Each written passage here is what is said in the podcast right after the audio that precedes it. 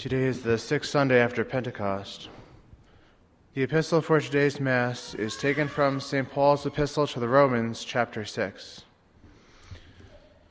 Brethren, all we who are baptized in Christ Jesus are baptized in his death.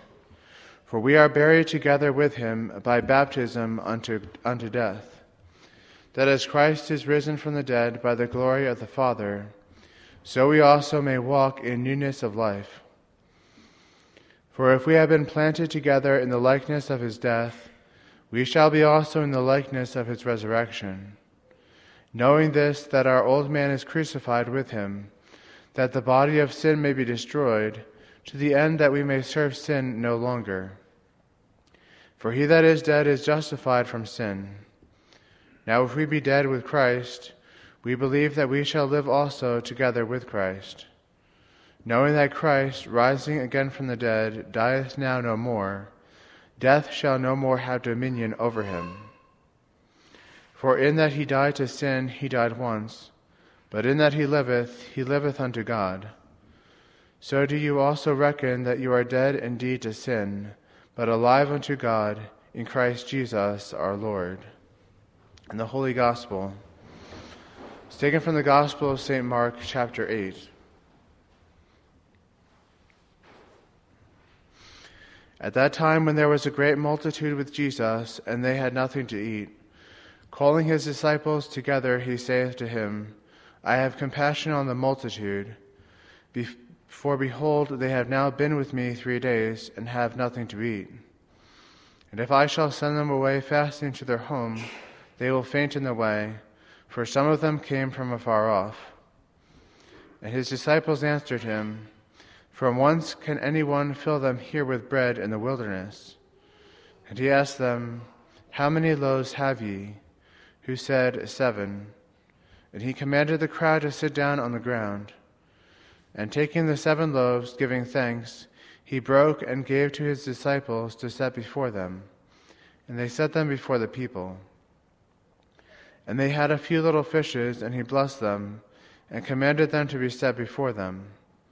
And they did eat and were filled, and they took up that which was left of the fragments, seven baskets. And they that had eaten were about four thousand, and he sent them away. Thus far, the words of today's Holy Gospel.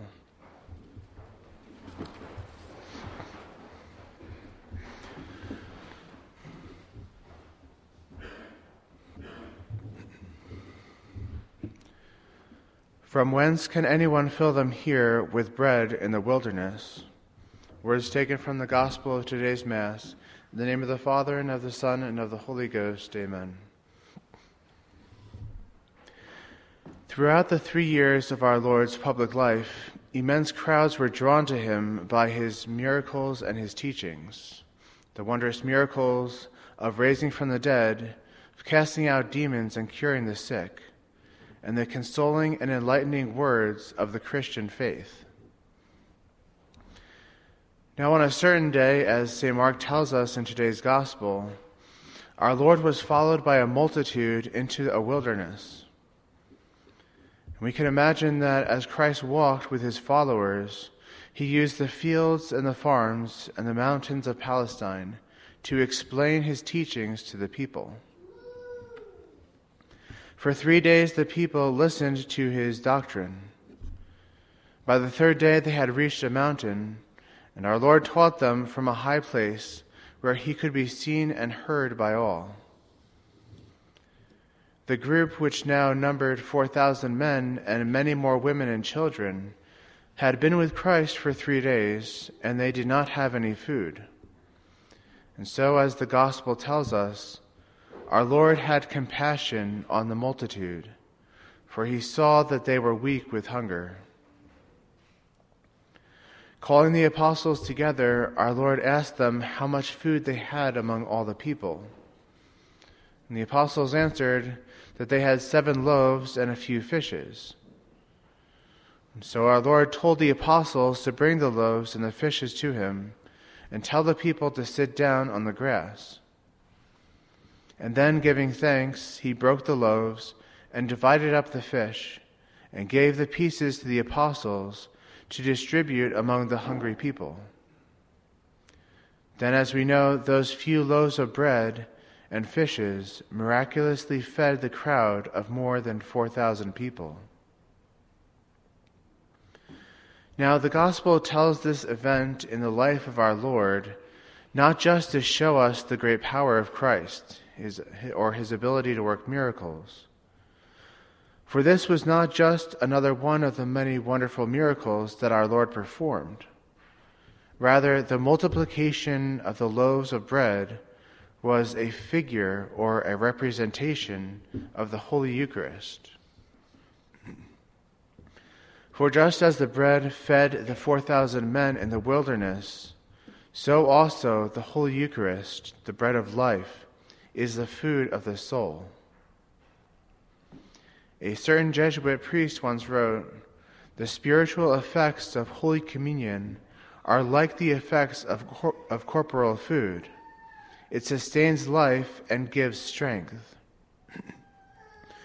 that is, just as food gives strength to the body, the Holy Eucharist gives strength to the soul.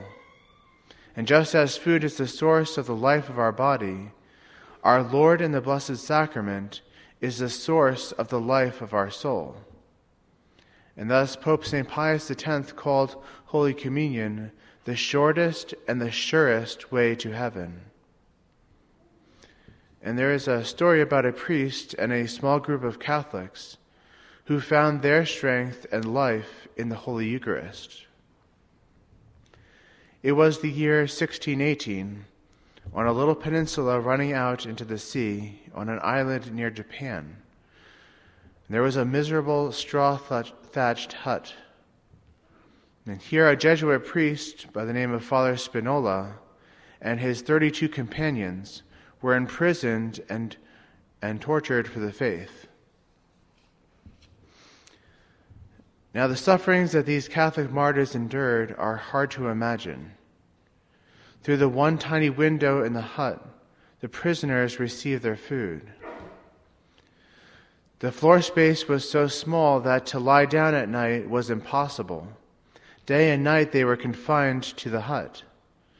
The hut was full of dirt and foul smells, and offered little shelter from the weather for the prisoners. As the days of their captivity dragged on, hideous sores covered their bodies. Each day their only food was two little spoonfuls of cold rice and a cup of water, and so they always suffered the tortures of hunger. For four years, these heroic martyrs lived in this tiny prison. But God did not forget them. Other brave Christians were somehow able to smuggle hosts, wine, candles, and all the materials needed for the holy sacrifice of the Mass. In fact, hardly a day passed that Father Spinola was not able to offer the Holy Mass. And from this daily sacrifice, the priest and his companions drew the strength that they needed to cheerfully and courageously persevere. Years later, in a letter to his superior, Father Spinola wrote, the bread of Holy Communion gives new life to soul and body. This heavenly bread gives me such strength that all my sufferings are light and easy. You see, in spite of their terrible sufferings, the prisoners in that miserable hut found the strength and the courage to persevere, to patiently bear all the hardships of each day through the Blessed Sacrament. And, my dear friends, like them, we need this strength. Just as the thousands who followed our Lord were weakened by hunger, our souls are weakened by the constant attacks of the world, the flesh, and the devil. Battered by temptations, evil influences, and alluring pleasures, it may seem to us to become harder and harder to resist sin and to win heaven. And just as the body is unable to fight off sickness and fatigue if it goes without food for a long time, If the soul goes for too long without its spiritual food, it will be helpless in the fight against sin. As you know today, there are many famines in different parts of the world, and people are often making a push to end world hunger. And certainly, this is a praiseworthy, uh, praiseworthy work, a work of charity. But how much more important is it to alleviate the hunger of the soul, the hunger for the spiritual food that will bring us everlasting life? Today, we truly live in a spiritual famine. The souls of men and our own souls are starving for the grace of God. But there is a way to win these graces that we need throughout the day as we journey through that spiritual desert of this world. And one of the easiest and best ways to gain these graces is to make spiritual communions throughout the day. Although nothing can replace receiving our Lord's own body and blood in sacramental communion, when this is impossible, a spiritual communion is the next best thing. A certain priest writes The graces which are bestowed in this way, that is, through spiritual communion, these graces are so great that they may be likened to those which are imparted by an actual reception of the sacrament. Unlike sacramental communion, which we can receive only once a day, we can make spiritual communions frequently throughout our day, as often as we like. And it is a devotion that is very easy to practice. According to St. Thomas Aquinas, spiritual communion consists simply in two things.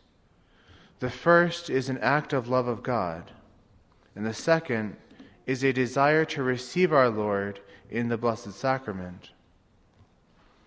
To do this, you can use your own words or say a short prayer. And one priest offers a simple prayer as a method of making a spiritual communion. He says, I love you, O my God, and I am sorry for having offended you. I long to receive you in the Blessed Sacrament. The Japanese prisoners of the story found the source of their strength in the Holy Eucharist. The Blessed Sacrament was what enabled them to keep going each day. And this is what each one of us needs. We need strength not just from our weekly and our daily sacramental communions, but often throughout the day. And so make spiritual communions a part of your prayer life. If you're unable to come to daily Mass and Holy Communion, make a spiritual communion during your morning prayers. And whether or not you have received Holy Communion that day, pick a certain time or a few times during the day to make a short spiritual communion. When you are driving to work, before or after a meal, before you start some duty or housework, or especially when you know that you will be faced with some trial or you will have to overcome some difficult temptation. Make a spiritual communion to win the graces to do that duty, to resist that sin, and to patiently bear all of your crosses. Our Lord loves the souls of men so much that he left his own body and blood in the Holy Eucharist to sustain us, to be the source of our strength. Feed your souls, my dear friends, with the body and blood of Christ, the spiritual food of our souls. Each day, and even several times throughout the day, give your soul the strength that it needs to fight off temptation, to practice virtue, and to win the joys of heaven for all eternity. Take advantage then of this tremendous gift and pray often, I love you, O my God, and I am sorry for having offended you. I long to receive you in the Blessed Sacrament. God bless you. In the name of the Father, and of the Son, and of the Holy Ghost. Amen.